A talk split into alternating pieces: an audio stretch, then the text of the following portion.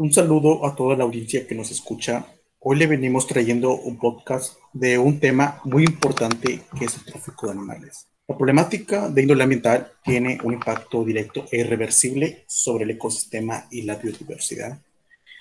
En las últimas décadas ha crecido esta problemática exponencialmente y pese a las políticas ambientales ha hecho de este comercio ilícito un jugoso negocio.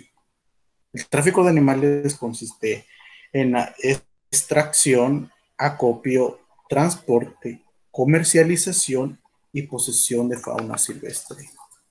A lo cual mis compañeros Nayeli Islas Granados, Alan Jair Mora Méndez, Mardel Abril Teguisbais y Aide Fernanda Cerqueda Estrada van a exponer sus puntos de vista y llegaremos a una conclusión sobre esta problemática.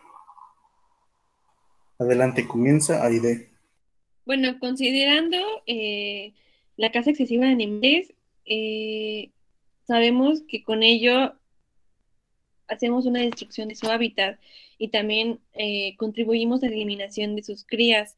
Esos animales al que llegamos a afectar se encuentran en un peligro de extinción. Tomando en cuenta todo esto que acabo de decir, hay un, una actividad que es el turismo, que como sabemos en México y en el mundo eh, existen actividades que afectan a esos animales. Un ejemplo de ello es la actividad del turismo cinegético, que es una práctica que permite la caza de animales de la fauna, silvestre. Y bueno, también, eh, digamos, en las costas, en Oaxaca, en Huatulco y Puerto Escondido, eh, los pobladores de esta región, cuando saben que las tortugas marinas llegan a desovar a las playas, ellos saquean todos los huevos para venderlos al turismo por, la, por una tontería que es como eh, son muy este, exóticos y dan un manjar gastronómico e incita a la actividad sexual. Es por eso que en, tanto en Oaxaca en los huevos de las tortugas, de las, en especial la tortuga golfina, están ya en periodo de extinción.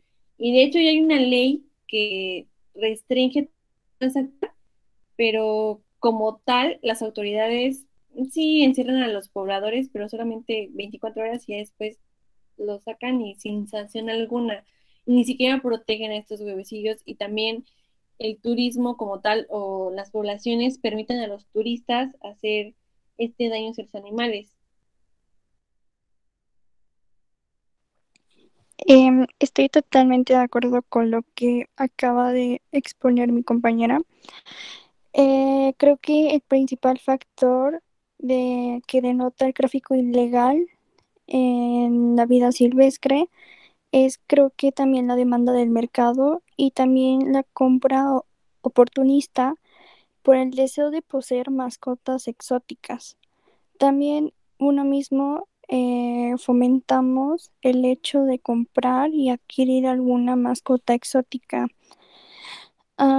también mm, en México mm, hay algunas culturas en el cual pues es el, como el consumo de animales exóticos. En este caso se puede dar el ejemplo del uso de la carne de víbora de cascabel y la carne de zorrillo. Eh, estas se usan en prácticas de medicina tradicional.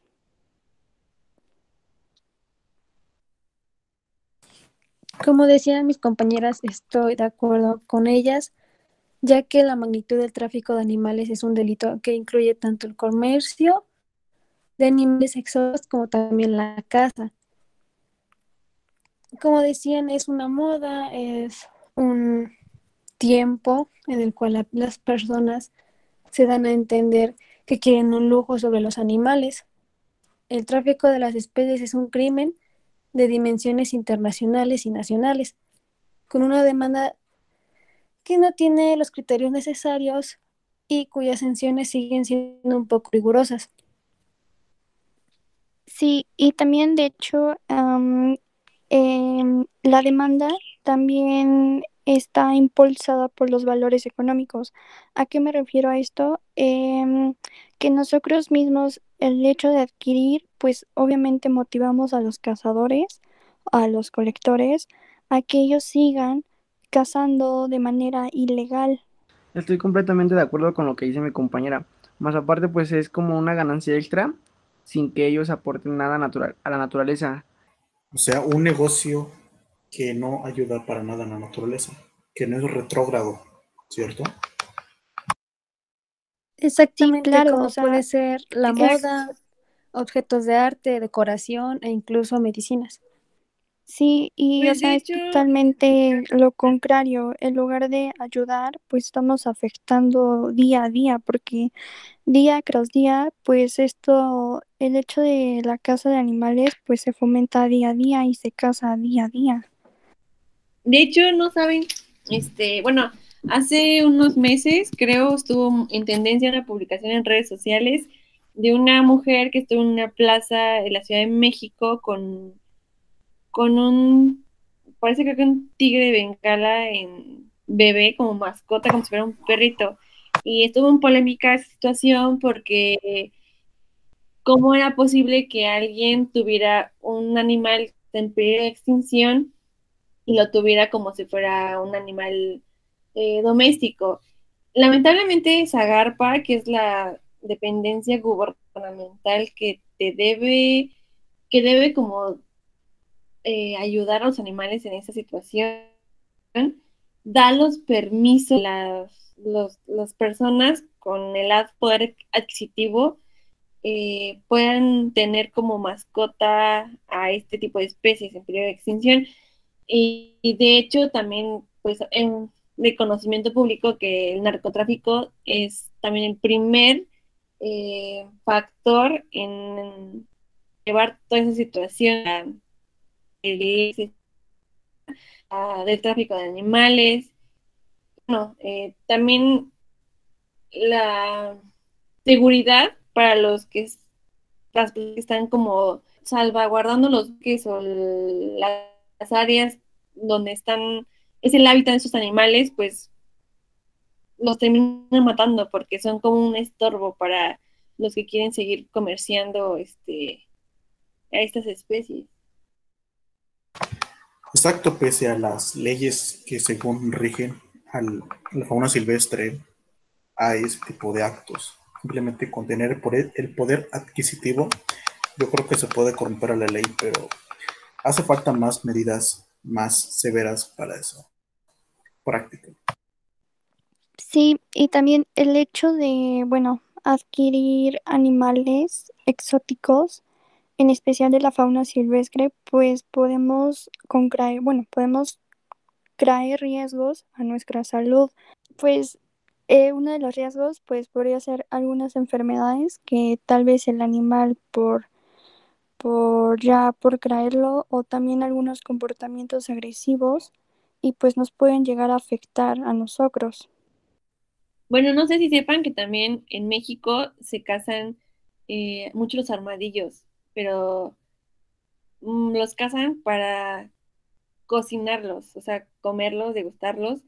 Y sabemos que el armadillo es el, un animal portador de lepra, y de hecho ya en México está como, hay muchos, ah, actualmente con, con esa enfermedad, y el armadillo es un animal que contrae este virus, que desde tocarlo o si no lo cocinas bien, pues te puedes enfermar de lepra o de otra enfermedad que haya, que tenga el animal dentro de todo su ser. Que de hecho, pues es como lo que pasa en China, ¿no? Con esta pandemia, que la historia que se ha manejado es por culpa de un murciélago, ¿no? Pero también a raíz de eso salió que en China eh, hay mercados con tráfico de animales que venden las víboras, que venden monos, que venden otros animales, ratas, perros, que también son como de especies que están como prohibidas para su consumo y para su uso doméstico. Sí, claro, de hecho aquí en México existen más de 150 enfermedades que pues obviamente es toda origen que da, bueno, que proviene de los animales. El 60% de todos los patógenos de las personas tienen un origen animal y eh, más del 70% de todas las enfermedades contagiosas de origen animal pues provienen obviamente de los animales silvestres. Exacto, ya va dependiendo de la cultura de cada región que se encuentre.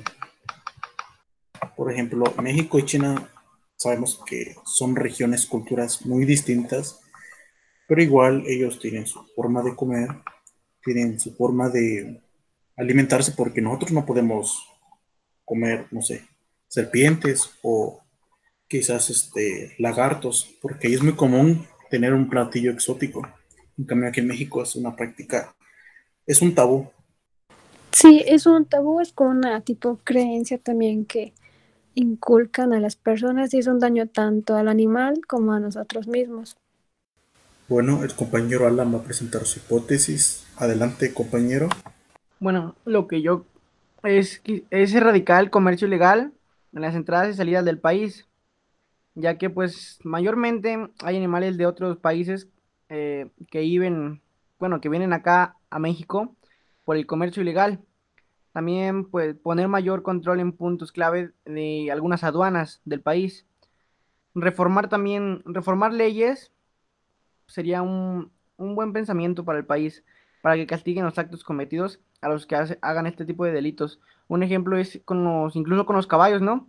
Hay caballos importados que vienen de Holanda, pero algunos no tienen papeles, incluso los dan más baratos y bueno, están más baratos en otros países y aquí en México los venden ilegalmente, pero los venden más caros. Sí, en efecto, como dicen los compañeros, como decíamos anteriormente, que pese a las leyes, regulaciones, este, pues no han sido severamente impuestas, pero pues vaya, nosotros que podemos hacer, las leyes son leyes. Obviamente la Profepa, si te llegan a cachar con un animal que está en periodo de extinción, te castigan con una pena de nueve años de prisión, según la Procuraduría Federal de la Protección del Medio Ambiente. Pero pues bueno, sabemos que si sueltas un, una cantidad de dinero, pues prácticamente no te hacen nada. Claro, incluso hay casos en los que cuando un animal llega a ser pues pues decomisado por policías o ministeriales, esos caballos se quedan en, en, las empresas y ya sirven como equitación o están en algunas leyes. Pero lo que podríamos hacer aquí en este caso, pues tomar o prevenir acciones para prevenir este tráfico, ¿no? No comprar animales ni plantas, incluso en lugares así como informales. O por internet incluso, porque por internet igual hay muchas cosas en general. Bueno, es que hasta la misma policía, la autoridad, son los mismos que también ayudan a comercializar ese tipo de animales. De hecho, creo que es una situación mm, muy corrupta en nuestro país, bueno, creo que no más, sino todo el mundo, ¿no? Por ejemplo, en, África matan a los mamuts nada más por el simple hecho de vender el marfil en miles y miles de pesos, euros, dólares. Sí, de hecho tienes muchísima razón. También hablando eh, en África, este también el hecho de ya, como ya habías mencionado, eh, de eh, el hecho de que en África utilizan a los elefantes como un centro de atracción, por así decirlo, y pues obviamente esto, este, el hecho de que ellos tengan elefantes, pues obviamente llama la atención a los turistas, ¿no? Y pues los turistas pues se toman fotos y todo y, ay no, el elefante está, está haciendo esto o te está saludando, pero pues obviamente pues no sabemos que realmente qué acciones sean verdaderas del, elefante, porque a veces ahí mismo pues los encrenan y hasta los obligan a, a, que aprendan esas acciones.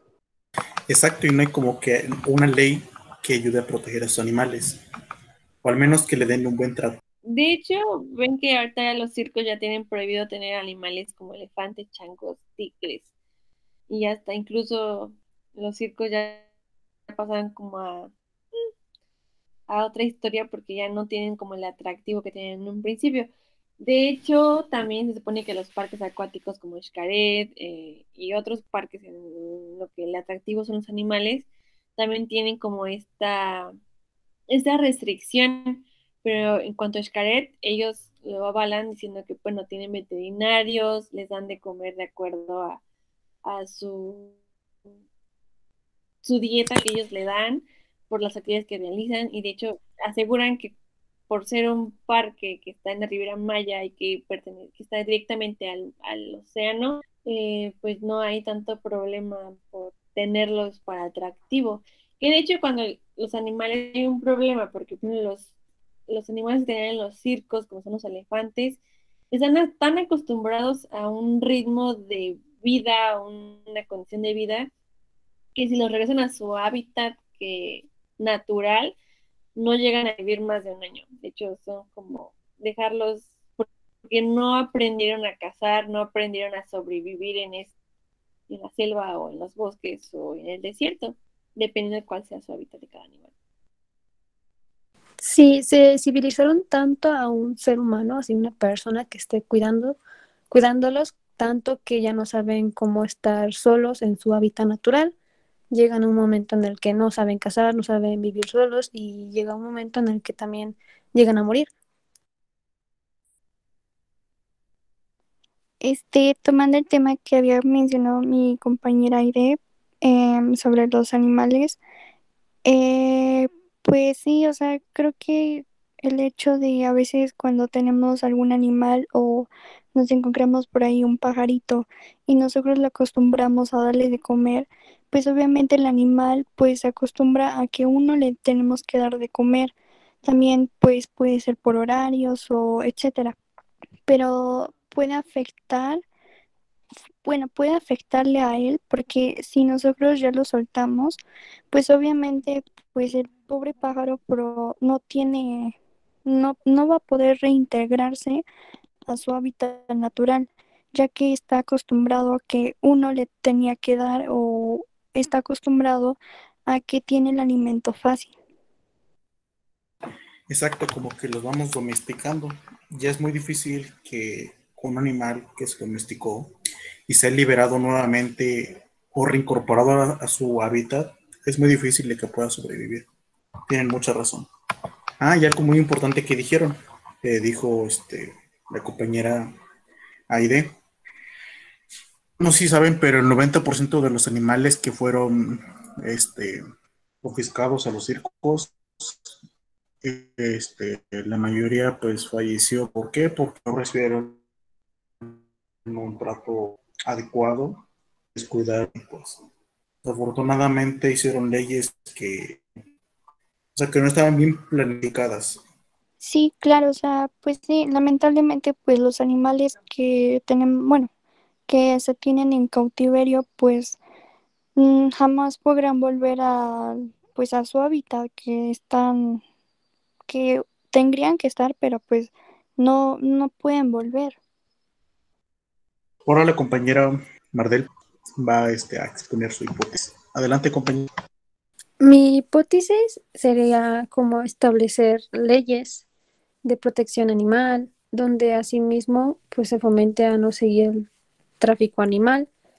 También donde es claro que el tráfico animal no se puede cambiar de un día a otro, pero así se pueden establecer algunas leyes de protección. Exacto, leyes ambientales que ayuden a favorecer la fauna silvestre, porque sabemos que en nuestro país, en México, hay biodiversidad, incluso estamos entre los primeros 10 países más con más especies de animales en su territorio. Este, pues por ende necesitamos leyes que quizás en una determinada región solamente se dé una sola especie y desafortunadamente, pues como dicen, comentan la casa, también la sociedad, porque también las personas se involucran. ¿Por qué? ¿Por qué? Por su, no sé, por sus creencias. Por ejemplo, el búho. El búho y saben que pues la gente tiene esa mala esa mala visión del búho porque piensan que atrae la muerte, aunque en realidad no es cierto. ¿Por qué? Porque una pues el búho es un animal que pues nosotros hemos invadido su hábitat, por eso que regresa. Em, hablando sobre las leyes que mencionó mi compañera Marta acerca sobre su hipótesis, estoy totalmente de acuerdo pero yo creo que también eh, es fomentar esas leyes porque lamentablemente en México y bueno, creo que en otros países también pues no, no, no se toma en cuenta, o sea, cazamos animal, bueno, se cazan animales como si no fuera un delito. Y de hecho, pues sí, o sea, mm, es como aquí en Puebla. Aquí en Puebla, am, no recuerdo bien cómo es el lugar, pero ahí venden puros animales exóticos. Y, o sea, están ahí puestos así con sus peceras de iguanas, las bolsas con pájaros, y, están ahí los policías y pues no, o sea, lo toman totalmente natural, como si fuera normal tener miles de pájaros en una bolsa. Exacto, incluso pues, otro ejemplo serían las plazuelas, cuando, en donde venden animales, como en Tepeaca, en Atlisco, etcétera. O sea, entra incluso hasta, hasta ganado y por variedad. Hablo de vacas, perros, gatos. Incluso yo he visto hasta animales exóticos. Una vez vi un tigre. Sí, y sí, estoy totalmente de acuerdo con eso. Y también uno, pues debemos de dar de a- debemos dar a conocer que no es normal, o sea, no es normal ver un pájaro en una bolsa, no es normal ver miles de iguanas en una pecera, no, no es normal. En día la sociedad como que ya ha normalizado tener animales exóticos, pero en realidad no, no debería ser así. Bueno, ahora la compañera Nayeli va a exponer su hipótesis. Adelante, compañera. Ok, eh, mi hipótesis es dar a conocer las causas y consecuencias que conlleva la comercial- comercialización y también implementar leyes que se lleven a cabo, que no solamente es de, ah, mira, esta ley dice esto y te sancionan con esto, pero o sea, que, que tenga un impacto, no solamente un impacto así de, ah, mira, esta ley dice esto y ya, pero no me van a hacer nada, porque con tal de pagar, pues ya me sueltan, ¿no? No, o sea, una ley que sea firme y que diga y que especifique que, que si tú abusas de ello, realmente sí te van a sancionar. Quizás hay, por ejemplo, los que se encargan de la protección de los animales, es Profepa, y un sinfín de Zagarpa, y un sinfín de, de órganos gubernamentales, pero sabemos que están corrompidos.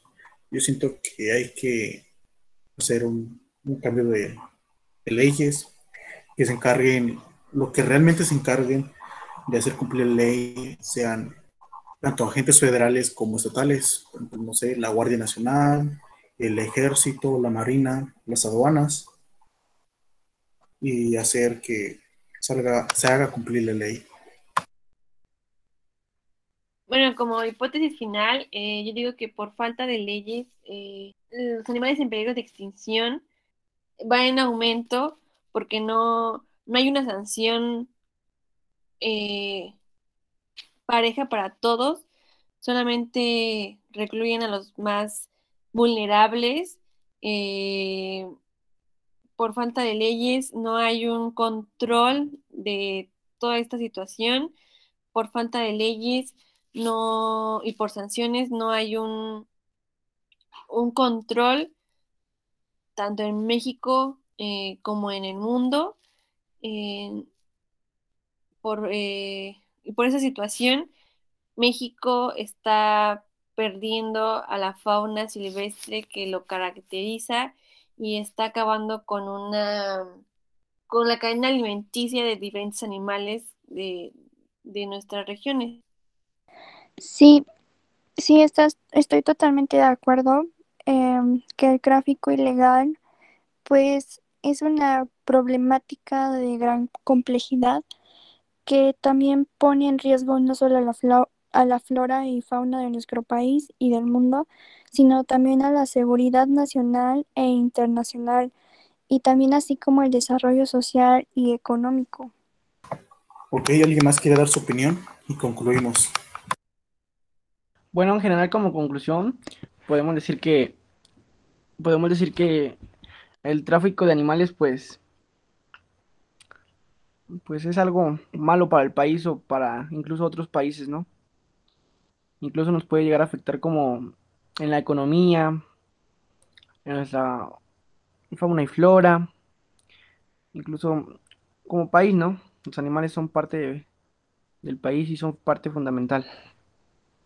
Y si debemos de hacer algo nosotros como, como jóvenes para que tomen en cuenta estas leyes y las hagan valer. Sí, entre las conclusiones que podríamos decir sería fomentar más las leyes de protección, tanto a los animales, mm, a las personas e incluso a la flora. Mm, no ayudar tanto en el tráfico o incluso evitar hacer el tráfico de animales, a no hacer la compra y más que nada, pues intentar hacer un cambio. Pues sí, y también pues como mexicanos tenemos el privilegio de poseer una inmensa riqueza de una inmensa riqueza natural, pero también la responsabilidad de conservarla. Bueno, con esto concluimos este muy interesante debate. Esperemos y hoy pronto se haga, justicia por todos los animales que desafortunadamente han caído en este, en este mercado ilícito. Desafortunadamente solamente destruye la fauna y la flora silvestre.